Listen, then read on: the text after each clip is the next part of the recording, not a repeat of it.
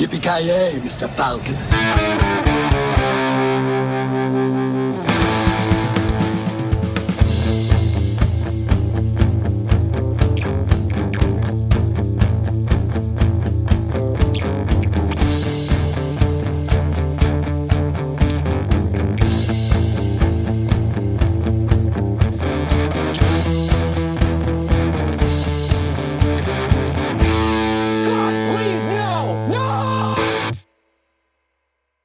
Hjärtligt eh, välkomna gott folk. Eh, vi kör något eh, slags ännu typ specialavsnitt den här gången. Vi körde Black Widow sist. Så vi har inget direkt tema för den här. Vi kör en lite, lite ny film den här gången. också. Te temat är vi har kollat på en film och vill snacka om den. Eh, ja, exakt. Eh, lite nyare film. Eh, och den andra rösten som gör där, det är alltså jag hade tänkt köra en manna show idag, men då har jag någon störande inre röst som vill vara med och störa. Som av någon anledning kallar sig Granström, är det det du heter? Ja, precis. Jag är ängen på din axel så att säga. Jag skulle säga snarare djävulen då kanske. Ja. Jag kanske är båda. Mm. Motor åt olika ja. håll beroende på vad jag själv ser, eh, ser som bäst. Ja, Ja, du ser dig själv som bäst, har jag, som jag har förstått det. Så är det. Bäst och vackrast. Störst, bäst och vackrast, exakt. Sannare ord har aldrig sagts. Eh, men eh, vi är, det blir vi oss två idag. Vi har på grund av lite, eh, ja, o, o, vad heter det, Hur- vad säger man? Oförutsedda omst- omständigheter så att säga. Ja, det var jävligt komplicerat. Eh, Så vad heter det, kör vi lite mer sporadiskt avsnitt här ett tag innan vi är tillbaks på. Eh, Det är lite eh, grejer. Vi har lite fullt upp med det ena och det andra så vi, vi släpper avsnitt som, när vi kan, om när vi har någonting. Helt enkelt. Eh, Men så småningom kommer vi väl tillbaks till något slags rutinmässigt schema igen. Eh, Men nej, ja, hur står det till borta i Skellhäll då? Ja, men jag ska inte klaga. Jag har varit eh, iväg faktiskt, besökt föräldrarna, varit på begravning och lite sådana grejer. Så att, eh, haft en så här eh, Ja. jätteunderhållande helg. Ja, det lät ju mindre kul. ja, det är sånt som händer. Begra be- begravning har ju en tendens att vara lite downer. Det, det, det är väl kanske inte så att man sitter och skrattar sig igenom om vi säger så, men eh, det... Ja, ja, där hoppas jag att du undvek. Ja, jag försökte hålla mig, men... eh, Ja, det är min begravning möjligtvis om du skulle göra det på kanske. ja, men jag tänker alltid på, jag vet inte om folk har sett den, men när... eh, Ja, vad fan heter han? Från Monty Python. John Cleese? Nej, nej, den är...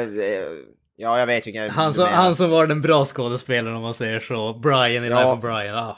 Ja, jag Ja, spelar den roll. är- Men, men när, när han dog. Hans begravning. Ja, precis. När, när de hade Alltså, alla såna här eulogies och alla liksom drog en massa skämt och sådana grejer. Det är egentligen extremt passande, för det är ju sådär här... Det beror på egentligen vad man, vad man tycker att en begravning ska vara. Ska det vara, alltså precis. de allra flesta tror jag, det, det är så här att begravningen är till för dem som fortfarande lever så att säga. Personen som bli- blir begraven är ju redan död. Det är ju ingen skillnad för dem om de får en begravning eller inte. Så att det Nej, handlar ju egentligen om vilket sätt man vill komma ihåg dem på. Och sättet som de kom ihåg dem på, det var ju att berätta alla de här galna, roliga historierna därför att det var den påverkan man hade på deras liv. Och det känns ändå, det, det känns jävligt rätt på något sätt. Alltså jag, jag tycker att Givetvis begravningar är inte kul, men det betyder inte att det måste vara befriat från humor heller.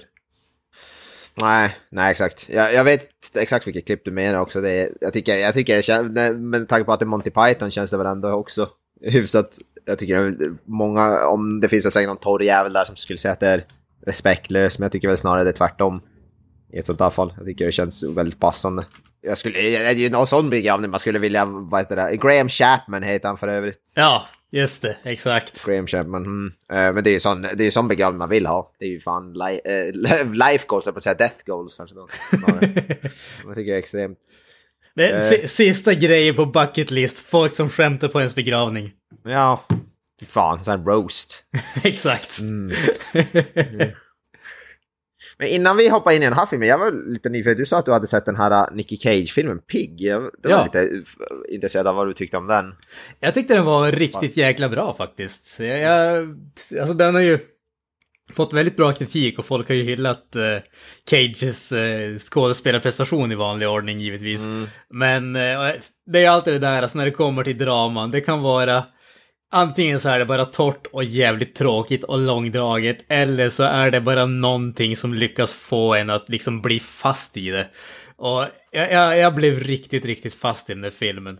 Det är som sagt, så som alla har sagt, Nick Cage är fantastiskt bra, men jag måste säga att jag tycker egentligen inte att det, fin det finns inte någon prestation som är dålig i den filmen. Och det är en så, det är en så enkel historia egentligen. Det är en snubbe mm. som bor ute i skogen och letar tryffel med sin lilla gris och sen så blir grisen stulen och han ger sig egentligen iväg för att hitta igen grisen och få tillbaka den.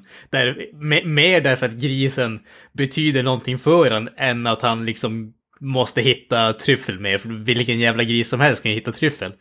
Men, men alltså jag vet inte, det är både alltså, hjärtskärande och känslomässigt och allting sånt där. Att trots att det är en så, så enkel handling och så enkel film egentligen. Sen så är den den är ju väldigt kort, eller väldigt, väldigt kort, men den är ungefär 90 minuter, så det var typ 88 minuter eller någonting åt det hållet, mm. det var 98. Så att den blir inte liksom långdragen och någonting sånt. Man känner aldrig att, ah, fasiken, gå vidare, det här är för segt om man säger så. Så att, nej, jag, jag blev riktigt imponerad av den. Och dessutom så är den väldigt, precis som filmen som vi ska snacka om i det här avsnittet sen, så är det en väldigt snygg film alltså. Jag, ja. jag, jag, hade inte trott att det skulle vara, vara det. Det känns inte som en film där man skulle känna att wow, alltså det här är liksom, det här är verkligen häftigt att se på. Men det är fan det. Allting i filmen, alltså cinematografin känns spot on. Det är som att det, det finns en känsla av att man nästan kollar på en målning ibland tycker jag. Så att den, är, ja, den är väldigt, väldigt visuellt imponerande tycker jag, trots att det inte handlar om en massa specialeffekter och sånt. Så det är inte, men det är inte John Wick med gris och Nicolas Cage alltså? Det är definitivt inte John Wick. Jag skulle om något säga att det är anti-John Wick. Jag tror inte han dödar en enda person i den här filmen. Han skadar nog inte ens en enda person i den här filmen. Bortsett från eventuellt Aha. känslor på folk, men... Jaha. Ja, ja, då är jag lite mer, eh, mindre taggad, men jag ska få väl se den ändå då.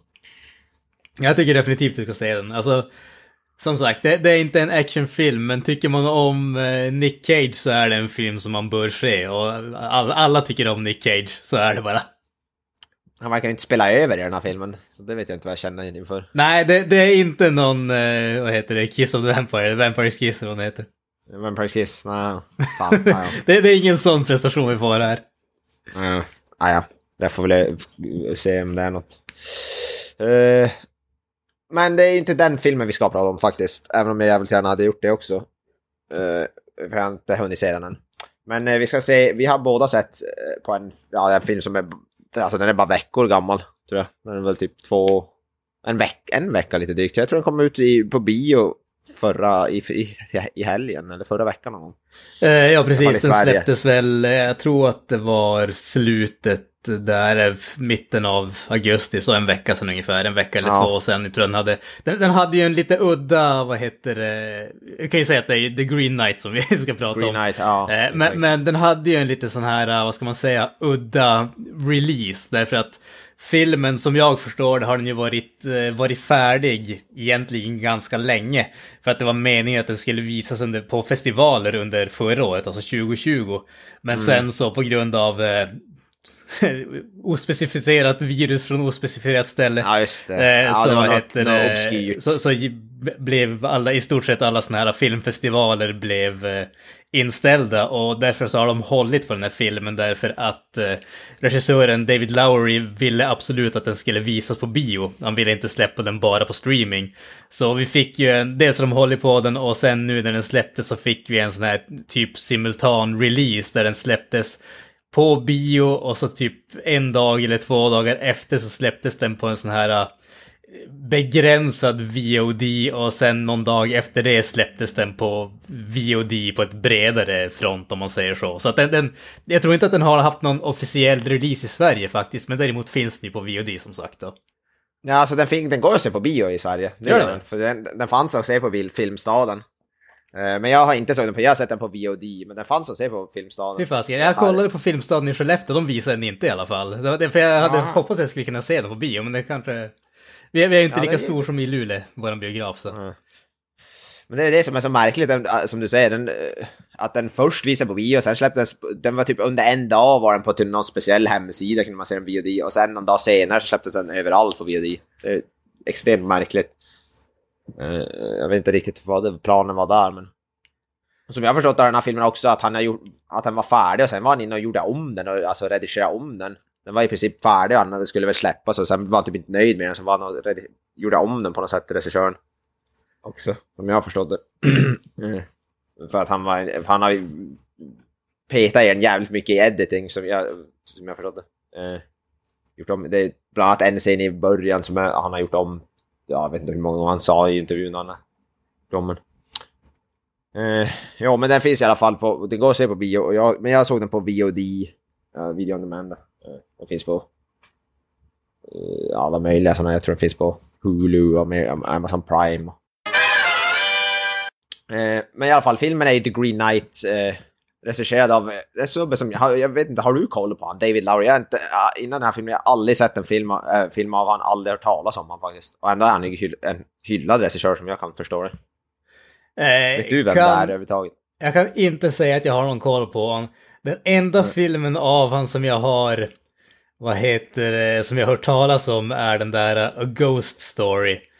Nej. Eh, bara för att den, den vart ju väldigt eh, hyllad som också är så här typ lågmält drama och hela den biten. Den hade väl, om jag inte är helt ute och cyklar så har jag för mig att den var typ känd slash ökänd för att den hade någon scen där någon åt en paj eller någonting sånt som var typ 10 minuter lång.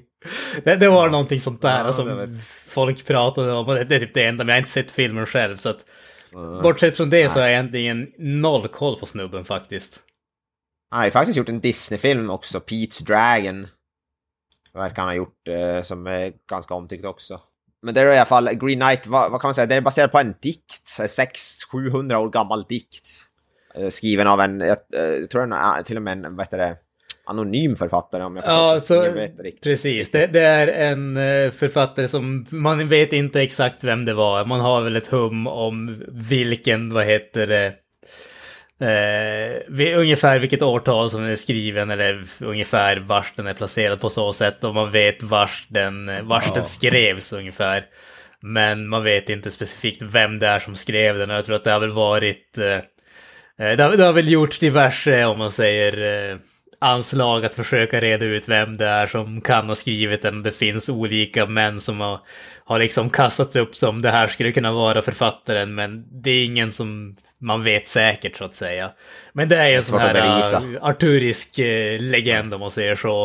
eh, som Alltså det, det centreras kring om man, rid, kung Arthur och riddarna vid det runda bordet och sådär. Och sen så är det här eh, handlingen eller storyn om Gawain då. Som fick den här eh, den här dikten, eller vad man ska kalla det, korthistorien eh, Mm, skriven om sig. Jag tror den heter Sir Gawain and the Green Knight, tror jag är titeln på originalberättelsen. Ja, precis. Eh, det, den här vi, vi får den här är ju faktiskt det i filmen också. Ja, just Om det. jag Ja. tänker på det. Det är ingen spoiler det här, men i början av filmen så får vi Sir Gawain. Och sen i slutet av filmen så får vi The Green Knight. Eh, Men den här filmen är väl typ... Som jag har förstått, den är inte helt bra för den ändrar ganska mycket. eh, Som jag har förstått det. Så jag tror slutet till exempel är helt annorlunda i dikten än i filmen. Den slutar på ett helt annat sätt. Eh, Så det finns... Den är väl hyfsat fri tolkning av den. Men den eh, ska väl vara en ganska hyfsad adoption eh, ändå, som jag förstått det. Eh, Som om vi, vi kommer väl kanske möjligtvis spoila filmen så kan ju folk... Det finns inte jättemycket att spoila men bara så att man är medvetna om man nu är väldigt sugen på här filmen så kan man ju se den först kanske. Det är ju inte en film som har en massa twistar och sådana saker i Ah, sig. Det är ju inte en Shyamalan-film i alla fall. Nej, precis. Det, det är inte så att sista fem minuterna får du en helt annan syn på allting som hände innan eller någonting åt det hållet. Nej. Nej, verk, verkligen inte. Eh, men innan vi går igenom filmen, det, rollspelarlistan är ändå... Ja, den är hyfsat gedigen skulle jag ändå säga. Helt okej. Eh, som sa, David Lowery då, regissör. Eh, huvudrollen spelas av Dev, Dev Patel. Jag skulle säga att han är mest känd, Slumdog Millionaire kanske, mest känd för. Ja, det, det skulle jag säga. Han är väl en sån där som... Han, han har gått eh, lite grann förbi mig måste jag erkänna. Eh, jag tror inte Ja. att jag har sett så, så mycket med han i ärlighetens namn. Nej, jag har inte sett Slumdog Millionaire. Det enda jag har sett med han i den här tv-serien The Newsroom är typ det jag har sett han i. Och den serien har jag sett alla avsnitt av. Så det, jag tror det är det enda jag har sett han i. Men han har inte gjort så mycket om man kollar på hans lista alltså. Nej. Hans, hans karriär började 2007 enligt IMDB. Så det är inte som att han har varit jätteaktiv. Jag tror att det, var det med- var väl den där Slumdog Millionaires, det var väl typ hans debut, tror jag. Ja, ja det var ju definitivt där han blev känd. Eh, han var även med i den här uh, Neil Blomkamp-filmen Chappie, han var med i. Eh, och så blev han Oscars-nominerad för en film som heter Lion. Och så han var med i The Last Airbender, på tal om Sham- Shyamalan. Shyamalan och Ding Dong. Ja. Garanterat hans stoltaste jobb. Ja, eller en fantastisk film som jag har förstått det. Eh, jag har inte velat se den än för att jag vet inte om jag kan se något bättre efter det. Jag har hållit mig från det. Eh, men han, han, verkar vara en, han verkar ändå vara en sån här som körde kör hyfs... Alltså, hans skådespelarlista är ju nästan bara så här djupa draman som jag ser. Så det här är väl typ... Eh, ja, förutom då Chappie och Last Airbender möjligtvis, de kanske borträknar. Men annars är det ju ändå Slumdog Millionaire, Lion. Eh, det är definitivt åt det hållet. Jag har definitivt inte gjort någon fantasy tidigare. Det beror på vad man anser om Last Airbender, det är ju ganska fantasy, men bortsett från det, Ja. Chappie, ja, Chappie är väl mer åt science fiction, men... Ja, science fiction. Jo. Men eh, förutom då Dev Patel huvudrollen, vi har ju eh, svensk stolthet Alicia Vikander är med. Eh, I två roller dessutom. Två roller, ja. Det- Där fick man, jag vet där- det är väl lite intressant, kommer väl till senare, men eh, att hon spelar två roller, vad, vad, om det nu bara var, skulle vara två karaktärer som är jävligt lika varandra eller om det var något djupare. Ja, det var en sån där grej som jag aldrig riktigt eh, fick någon klarhet i eller förstod riktigt för... För, från vad jag läste i, eh, bara om original eh, originaldikten, så är det två helt separata karaktärer som jag förstår det. Eh, Ja. men, men vad heter eh, så, så att jag vet inte om det är en grej att de ska vara samma eller inte faktiskt. Ingen aning. Nej, ingen aning heller. Eh, vi har i eh, rollen som King Arthur har vi Sean Harris, eh, en skådis som... Eh, vet du, jag, har inte, jag har inte sett jättemycket av men jag, det jag har sett jag gillar honom så fan. Det är en sån där underskattad skådis tycker jag. Eh, han är med i en film som heter Deliver Us From Evil bland annat, som jag tycker är en riktigt bra skräckfilm. Och även med i Harry Brown med Michael Caine. Eh, riktigt kvali kvalitetsskådis faktiskt. Det har jag sett. Han är jävligt bra i den här filmen också tycker jag. Eh, Som King Arthur. Jag gillar, han har, jag gillar hans röst framförallt. Han, han pratar som att han har rökt i typ 75 år. Har jävligt raspig röst. Uh, jävligt badass. Jag gillar han som fan. S- Skott jag på att skotta men det är han inte alls. Han är britt. Eh, han spelar då i alla fall eh, eh, kung Arthur helt enkelt. Sen har vi Joel Edgerton är ju med i en roll såklart, eller en roll. Och eh, Joel Edgerton är ju eh, ett hyfsat stort namn kan man säga över det här laget. Han är definitivt en sån Bright. som dyker upp väldigt mycket i typ alla filmer känns det som. Mm. Jag tyckte om han var riktigt bra i Bright tycker jag, men han har ju även gjort eh, en film, han är ju regissör också. Eh, och han har ju regisserat en film som heter The Gift som jag kan re- rekommendera folk att se, för den är riktigt bra, en riktig så här trill, vad heter det, mörk thriller, dramatriller. Han spelar även en av huvudrollerna. Mm. med Jason Bateman. Det är en riktigt bra film faktiskt. Eh, han spelar en karaktär som bara kallas The Lord. Tror jag. Sådär. Ja, Ja. enligt IMDb är bara The Lord. Eh, förutom det så är ja, så i rollen som Green Knight har vi Ralph i Einson, Inson, hur man nu säger. Eh, från, känd från The Witch bland annat.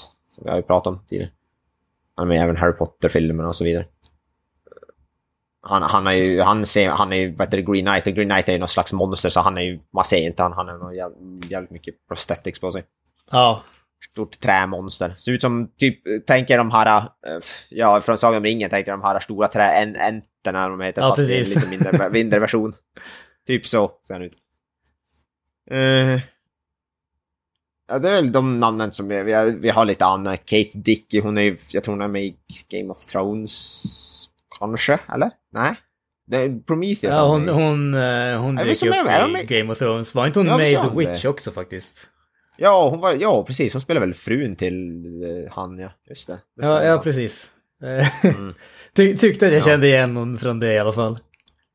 Ja, jag får får mig att hon har lite, att hon har en re- vad heter det, roll i Game of Thrones. Är inte hon som fan spelar den här som, vad heter det, breastfeeder, typ en, nästan en unge som är typ så 10 år gammal. Ja, precis, Jätte, precis. jätte creepy. Eh, så hon spelar ju King Arthurs fru då. Mm, eh, Men Det, det är väl det rollistan då. Uh, Dev Patel är som styr skeppet så säga. Han är ju Sir Gawain. Eller Gawain är han väl bara i början. Han blir Sir Gawain typ Ja, precis. mot slutet. Mm. Friends. Brothers and sisters. Who can regale me and my queen with some myth?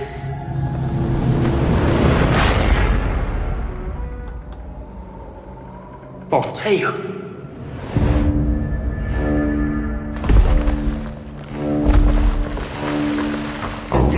Greatest of kings, let one of your knights try to land a blow against me. Indulge me in this game. I will meet thee.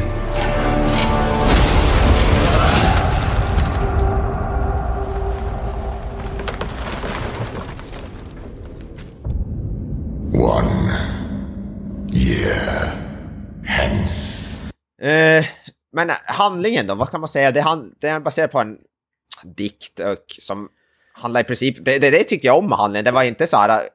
Det var ingen stor episk. Det handlar i princip om en lek som den här, vad heter det, den här Green Knight föreslår. Alltså, han vill typ bara... Eh, ja, en årslång lek. Se om, vad heter det, han, den här Sir Gawain fullföljer sin del av den. Ja, precis. Ja, men du, du har ju, det, det är ju... Ursäkta. Eh, det, det är ju, tar ju plats, eller allting börjar ju egentligen på jul, helt enkelt. De har en fest vid Julafton. runda bordet med alla riddarna och eh, övrigt folk, så att säga, kung Arthur och så vidare. Och eh, in i det här slottet där de sitter så kommer då The Green Knight. Och eh, han, vad heter det?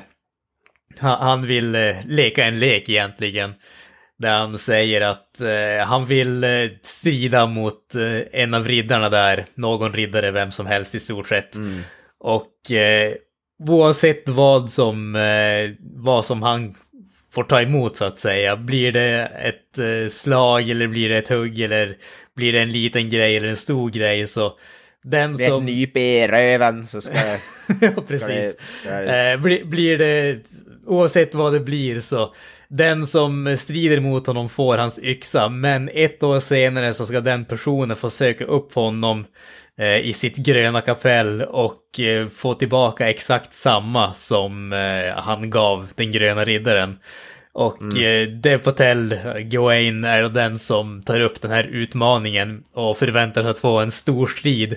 Men istället så går den här gröna riddaren, han kastar ner sin eh, yxa på marken, går ner på knä och blottar sin nacke och liksom väntar på att Gawain ska göra någonting, vilket han gör och eh, hugger huvudet av honom. Och så säger han liksom att eh, okej, nu är det gjort, glöm inte det här ungefär. Och så helt plötsligt så börjar det avhuggna huvudet skratta och kroppen eh, ställer sig upp och tar med huvudet och sticker därifrån.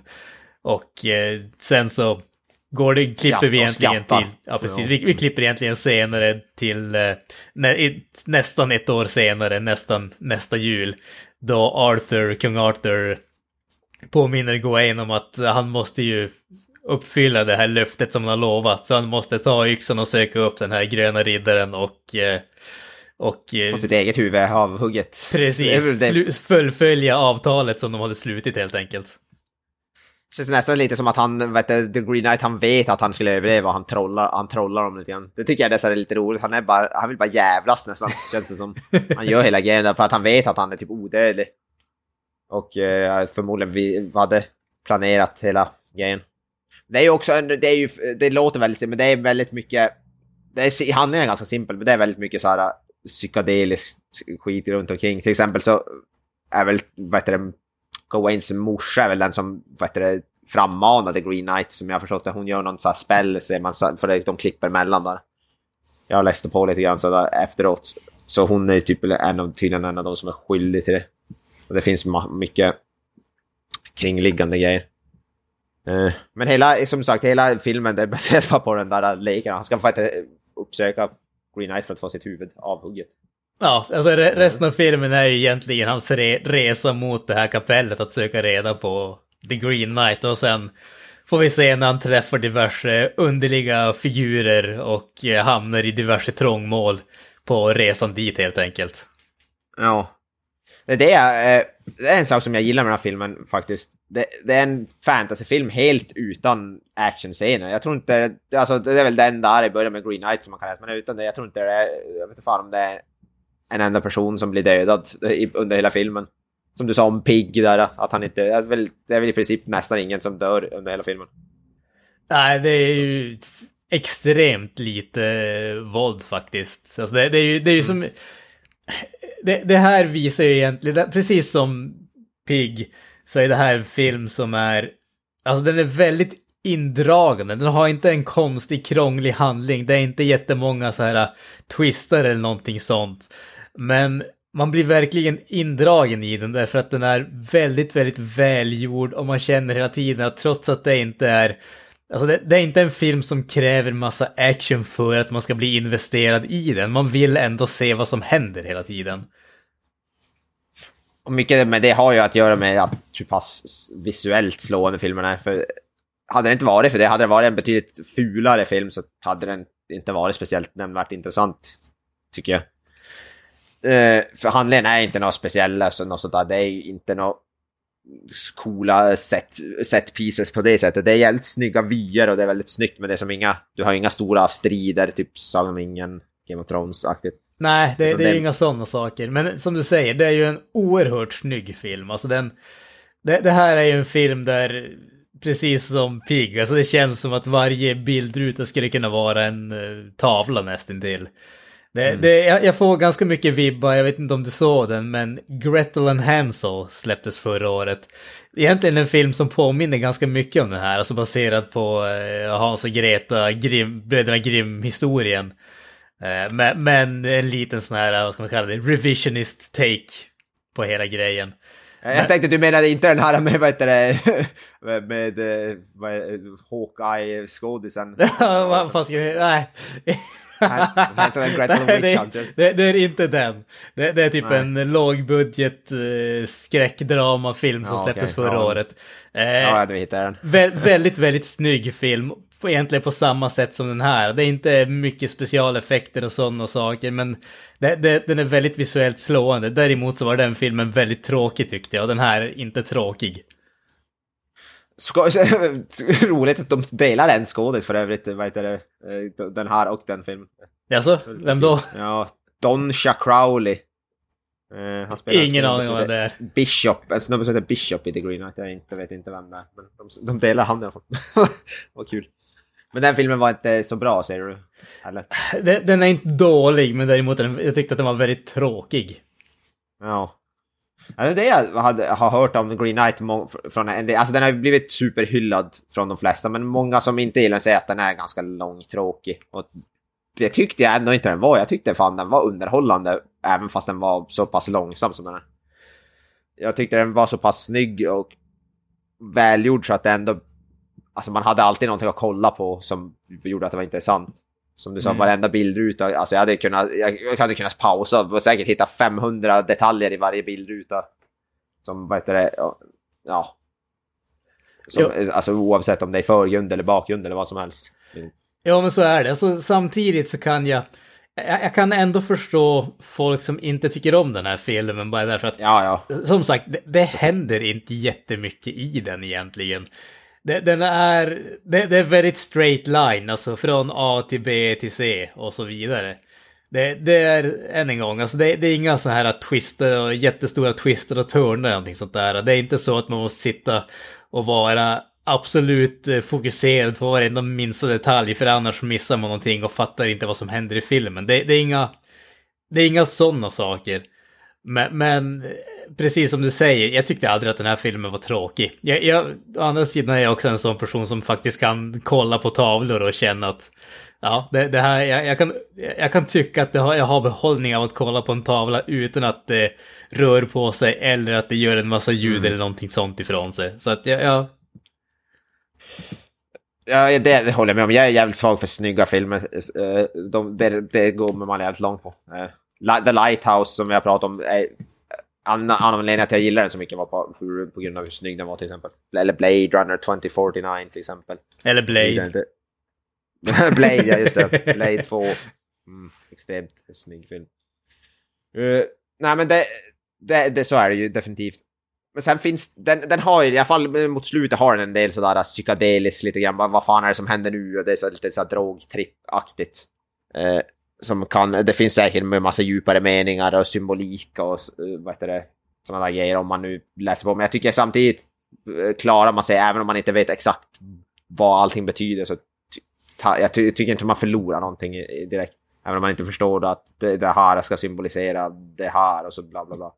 Det känns ju inte eh. som en film där man måste ha koll på eh, originaldikten eller kung Arthur-grejerna för att ändå bli underhållen av den. Nej, det tycker jag definitivt inte. Eh, man får säkert ut någonting av det om man gör, men... Det är, eh, som sagt, det är mer mot slutet där, eh, just när han har, speciellt när han är de sista, vad kan man säga, tio minuterna eller någonting. Eh, eh, allra slutet när han väl har kommit till den här Green Chapel, då börjar det hända, då blir det helt plötsligt ganska snabbt tempo där för man får se en typ av flashback slash flash forward, whatever. Jag vet inte vad man ska kalla det. Förutom, alltså vi ska inte hoppa så, eh, kanske direkt till slutet på en gång, men några scener som jag vet det, ville ta upp i alla fall. Jag tycker för, för, framförallt första scenen där när han, eh, man får se Green Knight, den scenen tycker jag var riktigt bra. Och där tycker jag Eh, som sagt, Sean Harris där som spelar kungen, jag tycker han, eh, han är riktigt bra. Han håller ett tal där som jag, som jag gillade som fan. Han går runt och, och pratar runt det här, typ, dinner runt det runda bordet. Den scenen gillar jag. Och om man ser, vad det, för det finns en så, uh, video på YouTube som jag kan rekommendera när regissören går igenom den scenen. Om hur han har lagt ihop den och det är jävligt mycket tanke bakom det. Vilket jag, jag gillar. Det är mer än vad man kan tro. Uh, så den scenen tycker jag var riktigt riktigt bra. Det finns så många sådana. Det sen, första, för alla första bilder utan när man ser, det filmar, man ser massa bara djur som står där. Det tycker jag, den öppnar jävligt snyggt också. Mm. Riktigt snygg scen det. Eh, sen när han också då kommer ut och börjar fara på sin resa där, där när han går över något sånt fält typ. Han, han, träffar någon jävla, ja, någon fan vet jag, en gravplundrare. ja, näst, nästan till. Jag vet inte, han gräver inte upp gravar, men han är och plundrar döda kroppar. Mm, där, det, där, där gillar jag också, där, för då gör man typ, det är en ganska lång tagning som är jävligt snygg när han rider på hästen, alltså går bredvid. Ja. Mycket sånt. Ja, jag, jag tycker också om eh, det, det som eh, den här snubben som man stöter på där vad heter mm. det, när, när han pratar med honom, han frågar varför är det ingen som uh, har begravt alla kropparna? Han säger bara att alla är döda, det fanns ingen kvar som kunde begrava dem. Eh, han lurar ju vad heter det, Green Knight för att, vad heter det, ja. Han vill, han, han, han vill, det, det tycker jag är roligt, de knyter upp och så tar han hans jävla häst och yxan där och han, ska få på sitt eget quest. Och. Men det är också snyggt när han ligger bunden, vad heter det, gå in där och så se, han får någon jävla vision så att kameran snurrar så ser man ett skelett och sen snurrar tillbaka på han. Det var också jävligt snyggt. Det var, det var väldigt snyggt, men, och jag vet inte om det är... Det, det här kanske är någonting som man tänker på bara för att man är eh, tv-spelsnörd, tv-spelare. Men jag mm. upplevde att det hackade jävligt mycket i den scenen. Alltså när, när kameran vrider sig så ser man att den flyttar sig inte helt smidigt, alltså den flyttar sig inte helt kontinuerligt. Man ser att det hackar lite grann, det är inte helt smooth. Det störde mig någonsin i helvete. Jag vet inte om det var någonting jag tänkte på. Ja, det, det, jag vet inte, det är någonting som jag, tänk, jag börjar tänka på ganska ofta faktiskt. Jag vet inte om det är en begränsning av uh, bildrutefrekvensen, alltså det är 24 frames per second istället oh. för mer. Men, men det, jag vet inte, det, det, är någonting som jag tänkt på. Och ofta också när, uh, vad heter det, när man ser sådana här stora vidder i många filmer och så flyttar sig kameran och så ser man att det är inte helt, vad heter det, smooth. Jag tror inte jag har blivit så... Eh, jag tror inte jag stör mig på det lika mycket för det är ingenting jag har tänkt på så här överdrivet. Ja, jag tyckte det, det kändes, det var väldigt tydligt där. Men än en gång, jag tyckte ju att uh, fight-scenerna i Batman Rises var ju inte heller hundraprocentiga som jag fick mothugg på. Ja, just det. Då var vi tillbaka till det ja. Oj, oj. Uh, men för, vad har vi med för scen som är värd? Den, han, vad heter det? Sen, ja, den, ja såklart, scenen med jättarna där tyckte jag, även om CGI-mässigt kanske vissa... Den, den, tyckte jag var rätt så ointressant faktiskt, måste jag erkänna. Jag, vet, inte, jag tyckte den var cool, jag tyckte den var mäktig när han, vad heter det, så, eh, förutom att som såg lite B ut, de där jävla jättarna. Men... Det, om det var någonting i den här filmen som är rakt av skulle säga att det här kan ni klippa bort, så skulle jag säga att det var den biten faktiskt. Jag tyckte, inte, Ja. jag, jag tyckte inte att det, den var inte speciellt snygg och jag tyckte inte att den gav någonting. Däremot den scenen som jag nästan tyckte var bäst, det var ju när han... eh, Efter att han har tagit sig lös från de här eh, snubbarna som knöt fast honom, den där eh, gravplundraren och så kallar han. Och han tar sig till det där huset mitt i skogen och lägger sig och sover. Och blir väckt Ja. av den här kvinnan som säger att hon har förlorat sitt huvud. Och han måste dyka ner i en, i en damm Ja, den för, jag, att, den- ja. för att hitta huvudet hennes. Det, den scenen tyckte jag var riktigt, riktigt bra. Det, det är nog nästan favoritscenen i hela filmen faktiskt. För övrigt är ju det, det tjejen är ju, det är ju hon som spelar bad guyen i Falcon and the Winter Ja, Soldier. jag kände igen honom med en gång. Ja. Fräknar deluxe. ja, precis. Uh, ja men den det är också riktigt bra. Det, det är sån där, eh, vad, vad heter det, också sån där lite sådär weird psykedelisk scen. Man undrar lite vad fan är det som händer där för sen pratar hu- avhuggna huvudet med han och vidare. Och sen på- helt plötsligt får han tillbaka den yxan där som den där snubben stal. Är bara sen är han får han tillbaka helt randomly. Men den är jävligt, den är jävligt snygg i alla fall. Det är så svår den här filmen att prata om för den är som att det är som att försöka sitta och beskriva en massa tavlor i följd ungefär. och det är det starkaste kortet. Men det är en film som gör sig extremt väl på st- större bild. Jag hade nog i efterhand, alltså jag, en film jag hade faktiskt velat se på bio även om jag har, är rätt, har en helt okej setup. Alltså med bioduk, alltså duk och så vidare. Men så ju större bild desto bättre tror jag för den här filmen faktiskt. Nej, en gång. Mm. Den, den är ju extremt, den är väldigt, väldigt visuellt slående. Den, den, man kommer inte ifrån den. Man kommer, vi kommer nog säga den miljard gånger i det här avsnittet också. Så är det bara. Men det är som sagt, det är det jag älskar, de här stora, det är mycket sådana bilder, det är väldigt stor, bättre vid vinkel och det är stora, vad så här vyer och sånt där. Det är liksom, det är väldigt mycket sådana bilder och det, det är jag ju svag för. Lite så här, väldigt... Man, ser ut som att världen är gigantisk, alltså även fast den förmodligen är mycket, jag skulle gissa på att, eller ja, i och för sig, jag säger att det är mycket green screen, men det är inte nödvändigtvis inte alls. Det kan mycket väl vara så att det är mycket on location också. Uh. Jag, tror, att, inte jag tror att det är ganska så mycket, åtminstone de här utomhusgrejerna och sådär, tror jag att det är väldigt mycket on location. För där krävs det Ja. ju inte så mycket kulisser och sånt där. Nej, nej exakt. Eh, så det, det tar jag nog tillbaka, det är inte alls så mycket green screen. Eh, och den här själva Green Knight är inte green screen överhuvudtaget eller specialeffekter. Jag såg någon sån här intervju med re- regissören. Det är bara jävligt mycket prosthetics på han. Vad heter det? Och så här perspektivgrejer för att få han att se större ut och så vidare. Eh, så det är inte heller, eh, vad heter det, CGI. Nej. Eh, men sen, sen kom han ju då till vad heter det, det här... Alltså det- som sagt, han, han reser ju för, till det här Gre- Green Chapel. Han eh, tar sig sakta men säkert men fram och så kommer han till den här... Ja, varför, han, jag vet inte vad han vad ska... Men han hittar någon, någon slott eller vad det är, den här The Lord, Joe Ledgerton-snubben. Mm. Och det är då man får den här Alicia Vikander, för hon spelar ju då även hans som kärleks... Vad heter det? Love interest i början av filmen. Eh, Essel, som är hans käraste, eller vad man ska säga. Eh, men sen även spelar hon då eh, en till karaktär och det var det vi sa det tidigare, jag förstår inte riktigt kanske vad kopplingen där ska vara.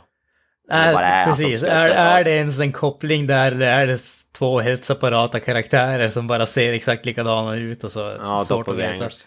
Men det, det här är ju också en sån där grej, alltså. Eh, här har vi ju, den här, den här filmen, även om det är en, en som sagt, det, det, har inte, det är inte en krånglig handling eller massa twister och sånt där.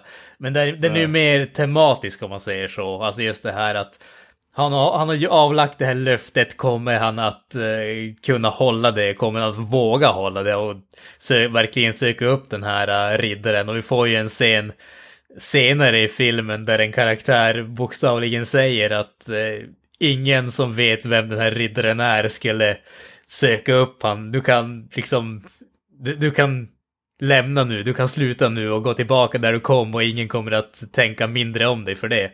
Men, men det är ju det är ju väldigt mycket av de grejerna i den här filmen också, alltså när det kommer till de här löftena, därför att du har ju i den här scenen med The Lord och The Lady eller vad man ska kalla dem, så har du ju också det här att han han, vad heter det, lo, lovar The Lord att allt som han får där, där inne för deras eh, slott kommer han att återgälda till honom i utbyte mot att han får eh, hans villebråd som han har jagat och alla Mm, de mat och grejerna. Och du har ju även det där att eh, kommer, när, när det kommer till den där scavenger-snubben, grav, eh, vad heter det? Eh, Gravplundraren. Som Ja. ska kalla det, så har han ju det där att eh, när, när han har fått eh, hjälpen så, och så han, den andra karaktären där säger liksom, är min hjälp inte värd någonting? Det, ja, han säger bara liksom, det är värt mitt tack. Och är, är det inte värt någonting mer? Någon som du borde ju liksom kunna ge någonting mer än bara det till en fattig människa som jag ungefär. Och det, det är alltså ett genomgående tema i hela den här filmen, det är just det där att kommer han att göra rätt för sig? Han, han är ju inte en riddare när han ger sig ut på den här resan, men tanken är att när han kommer tillbaka igen så ska han bli en riddare. Det, det är ju det som är målet. Och en av riddarnas, eh, om man säger ynnest eller vad man ska kalla det, det är just det här att ärlighet och mod och hela den biten. Och hela den här filmen är egentligen uppbyggd på det också, just det här att varje gång som vi får en sån här ny karaktär som jag ska inte säga att de sluter en pakt, men karaktärerna ber han om någonting och frågan är hela tiden Kommer han att vara ärlig? Kommer han att göra det som är rätt? Eller kommer han att liksom försöka eh, vrida på det för att komma undan situationen så att säga? Ja, jag tycker, jag vet, det tycker jag faktiskt är uh, intressant. För han, vet du, Dev Patels karaktär, han är inte sådär jävla ri- Han är ganska feg och sådär självisk på många sätt genom hela filmen. Ja, Eh, det, det, det gillar jag faktiskt. Och det, hela det som är... Det tycker jag också är en sån grej. Det, vet du, det är intressant. Det är inte som att om han bryter sitt löfte så däremot och Green Knight, det är inte som att det, han får en curse att han, vet du, det, någonting. Ja, Egentligen så de säger väl det till exempel att det kommer inte hända så mycket. Ingen kommer få reda på det. Green Knight verkar inte som att han ens om, att, att, att han skulle ens göra så mycket åt det. Det är som mest att han gör, ska göra det för sin egen heder eller något, jag vet inte vad man ska säga. Eh, som, som, du, som du säger, det har det med det. Sen får man ju se dock eh, typ vad konsekvenserna skulle kunna bli om han inte gjorde det. Men det är inte som att det på något sätt, vad heter det, att... Eh, jag vet inte, det är inte som att han blir förbannad och att man måste göra det för att han skulle dö eller något sånt där. Utan det är som mest... Har ha han heder nog för att hålla sitt löfte och är, vad heter det, är han riddare överhuvudtaget. Det är mycket sånt där som, det tyckte jag var, var intressant. Det är, det är hyfsat eh, små stakes ändå, vad heter det, rätt stort. Det är inte som att det är världen, världen går under eller någonting om man inte gör som det är som bäst. nej, nej men Hans pre- egen, precis. hans egen kar karaktär. Grann. Nej men precis, till skillnad från Black Widow och övriga Marvel-filmer som vi har sett tidigare där det alltid är liksom hela världen står på spel och det, det ena med det andra och det tredje ungefär. Här, här stakesen är bokstavligt talat en snubbes liv. Det, det, det han riskerar är sitt eget liv. Ja. Och det blir, det blir aldrig mer än det egentligen. Och eh, som sagt, eh, det kanske blir lite spoil, men det blir ju slutet på något sätt blir ju ändå lyckligt, eller det blir som ett lyckligt slut ändå, även fast det som... Och det kanske, man, men det slutar ju med att han, ja, man, att han dör inom citationstecken, det är väl inte så jäkla mycket att säga det för det är som ganska väntat. Men det blir som, på något sätt blir det ändå... Det, är som, det blir som lyckligt, både för han och för alla andra, egentligen. För han, vad heter det, eh, för han kommer ju då till den här Chapel och, och, eh, och det är ändå korrekt också enligt den här dikten att han flinchar ju, alltså han blir där tre gånger han försöker hugga honom och han blir som fegar ur då, för att han vill inte, ja han vill inte dö helt enkelt. Eh, och då får man ju se, vad heter det, någonting som man senare får se är en, vad heter det, vision av att, eller, ja, jag vet inte vad man ska säga. Ja, man, man, får se, man får se, precis, man får se en framtidsvision av hur, hur eh, hans liv skulle vara om han eh, överlevde, så att säga, krasst sett, kan man säga. Det är det som jag inte, för, för han har ju, det är lite också diffust, han har ju, vad heter det, han har ju en jävla skärp eller något som han får av sin morsa som gör att han i princip ska bli odödlig. Eh, men i den här framtidsvisionen då som sen tar han bort skärp och så får sitt huvud ändå faller av. Och det är det jag inte riktigt förstod. Så var det i den där visionen att, hans, att den här Green Knight fullföljde sitt slag men på grund av bältet dog han inte och sen tog han bort bältet senare. Det, det var, det var så, så tolkade jag det i alla fall, att eh, han hade bältet på sig och han blev halshuggen så att säga, men eh, det, huvudet föll inte av förrän han hade tagit av sig bältet. Eller vad ska jag kalla det. Ja. Så tolkade jag det. Sen om det är en korrekt tolkning eller inte, det... Så, så, det, vet du, så den hedersvärda saken är att han tar bort bältet, det är det. Det är inte för att han inte... För i den där versionen blir han ju faktiskt halshuggen, det är bara att han blir skyddad av skärpet så att säga. Ja, men precis. Ja, nej, men det, det är ju det som är grejen. Den hedervärda grejen är ju att eh, ta av sig bältet och acceptera samma förutsättningar som den gröna riddaren hade. När Ja. han gjorde samma sak där istället för att i krasst sett egentligen fuska, så att säga. Ja. Ja, det är en serie som jag, jag, jag gillade verkligen slutet där med, jag tyckte det var riktigt jäkla bra. Jag, jag gillar det som fan. Eh, det var jävligt snyggt där sen när man klipper där framtidsvisionen. För sen får man säga att hans, han blir kung, hans son, han får en son som vad heter det, sen dör i krig och så vidare. Eh, det hände jävligt mycket på typ så här 5-10 minuter eller någonting. Eh, men jag, jag gillade som sagt hur den slutade. Allra sista scenen där när han tar av sig bältet då i slutet. Eh, och så Green Knight, vad fan han säger bara Now off with your head. Ja, precis. Jävligt sn- snyggt på något sätt. Eh, Hur han levererar repliken. Ja, det är fan, var fan bra alltså. Ja, nej, jag, gillar, jag gillade verkligen hur den slutade. Jag tyckte det kändes... Som sagt, det kändes, det blev nästan som ett lyckligt slut på något sätt. Även fast han dör. Och jag gillar också hela den här grejen, de, vad det, hela samspelet där med, mellan, mellan de där två. Och när han förklarar bara, did, did, did I flinch? Did I show any weakness? Ja, precis. Eh, och så bara, bara, no. But you, and also about you had one year to find your courage. About one year or a hundred, it wouldn't even matter. It wouldn't make any difference. Det visar, det, det, jag tycker Dev Patel gör det jävligt bra också. Genom att spela den här lite psykologiskt ärrade. Eh, ganska feg som sagt, förutom då till slut när han verkligen blir en, en knight på riktigt. Det som sagt, det, det, det gillar jag med den här filmen. Det handlar mer om hur det kanske är en säg en riddare i en typisk medieval vad heter det, fantasyfilm, hur de egentligen påverkas av en psykologiskt av en sån typ resa som de ofta gör. Eh, Man får se lite mer hur de, de tänker och känner på det sättet istället för att bara se dem döda folk med ett svärd. Ja, men precis. Alltså, det, det känns ju ändå som att det finns ett... Det, det finns djup i den här filmen kan jag tycka. Det, det låter som Ja, ja. dumt att säga det egentligen, att säga att det finns djup i filmen, för det handlar väl mycket om vad man tolkar in i det också. Men, Mm. men det, det känns, alltså än en gång, det här känns inte som en film som måste ha en massa action för att den ska vara intressant. Det finns ändå tillräckligt mycket karaktär i den och tillräckligt mycket bra skådespeleri för att eh, det, det ska liksom vara väl värt att kolla på ändå. Och grotta Ja, in sig lite grann i det. Jag tyckte det var lite uppfriskande att se en fansfilm det behöver inte vara en s- sån stor Sagan om ringen med fight-scen med 7000 Jag längtar så fan till den här filmen släpps på Blu-ray. Det, för det, det, vill jag, det vill jag se om. Det känns definitivt som en film som är värd att eh, punga ut för, för att se den faktiskt. Det, det tycker Ja. jag definitivt. Oh, ja. Speciellt när det är en Jag- sån här eh, mindre film. Ja, ja, det, ja definitivt. Jag tycker sån, man måste eh, supporta bra filmskapande. Absolut. Absolut. Eh, Ja, jag tyckte jag, det är helt såld. Jag tycker, för mig är det nog i alla fall årets hittills bästa film. Kanske tillsammans med Suicide Squad som jag gillade som fan. Jag har inte sett Pig än, men i och för sig så har jag inte tänkt jag säga man, vad mer har man sett för filmer från i år? Inte så jävla, man kan nog räkna dem på en hand.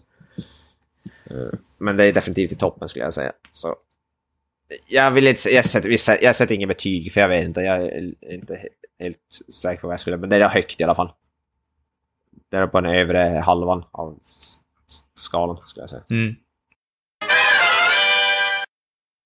Nej, men jag tror inte det är så mycket mer att säga. Det, det är så svårt, det är så extremt svår film att prata, prata om. Så jag den går att se på bio, går att se på VOD, folk kan gå, gärna gå och se den själv. För det är som sagt, det är som att försöka beskriva konst verkligen. Stark rekommendation skulle man kunna säga i alla fall från oss båda. Ja. Om du nu inte, om du, om du vet det, tycker att Blade är den bästa filmen någonsin så vet jag inte om du gillar den här. Å andra sidan så är ju Blade den bästa filmen någonsin, så jag vet inte. Om det var ett bra argument för någonting. Jaha. Okej. eh, Nej, i och för sig, det är inte sant. Den näst bästa. Blade 2 är den bästa. Ja, just det. Om, om, du, om du älskar Blade 2 och vill se någonting där i, sam, ungefär samma stuk så vet jag inte om jag skulle säga Green Knight för, först och främst. Eller har jag fel? Ah, jag vet inte, det är ju inte samma stuk men det är ju samma typ av film.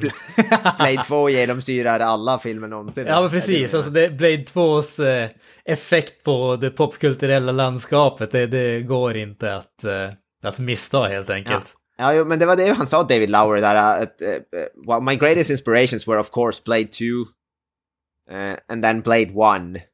And then Blade And then I- Trinity. Yeah, and then Blade 2. And then I decided, well, I'll take that and I'll make it a medieval night film. Exakt. Så du har nog fan rätt. Det är en bra poäng. Ja. Eh, nej, men vi, eh, vi, ja, vi drar i, i gröna säcken. Green Knights eh, gröna säck. Vi drar i penningpungen. Penningpungen, den eh, är välfylld. eh, nej men som sagt, vi kommer bli lite mer sporadiska. Det har varit, var lite bara ett bonusavsnitt för att vi hade båda sett den här filmen och det kändes väl som ett eh, bra val helt enkelt. Sen får vi se, som sagt, det blir kanske inte eh, avsnitt nu varje vecka framöver, utan det blir väl lite mer när vi känner för det. Lite grann så. Eh, eh, Piggy där lär vi förmodligen kanske vilja göra ett avsnitt om, för den vill jag jävligt gärna se också. Och känns som att vi har pratat om den, så vi borde egentligen göra ett avsnitt om den, skulle jag känna. Vi får kolla på tre till Nick Cage-filmer och göra ett till eh, trilogiavsnitt. Ja, vi, kan, vi göra, kan vi slå ihop Nick Cage och grisar i tre filmer på ett tema så vore ju det kanon. Ja men herregud, vi, vi har ju, vi får göra ett gris-trilogi. Du får ta Babe Pig in the, Babe Pig in the City Ja, eller vad heter den där. Får Ettan och tvåan och så Piggy avslutar vi med. Ja, just det. Ja, det känns som att tre filmer som hörde ihop. Ja vad fasiken, James Cromwell och Nick Cage kan det bli bättre alltså. Ja, men ha se fram emot gris-trilogin då. Exakt. Ja, gris-trilogin. Trilogi. Ja. Nej, men eh, eh, vi säger så. Eh, vi, ni har lyssnat på Filmsmakarna. Det finns på sociala medier. Eh, Facebook, Instagram, Twitter och så vidare. Eh, filmsmakarna.wordpress.com heter vår hemsida. Eh, och ja, eh, vi finns där poddar finns överallt annars i pri- princip. Eh, jag heter eh, Mr... Ja, Joakim Gawain höll jag på att säga, men det var, det var inte lika badass. Mm, det lät lite fel. Så jag säger Mr Avoya, säger vi. Eh, och jag säger Peace out. Kastar över bollen. Och jag säger i vanlig ordning, Hail Satan. Eh, bye! That's it, man. Game over, man. It's game over.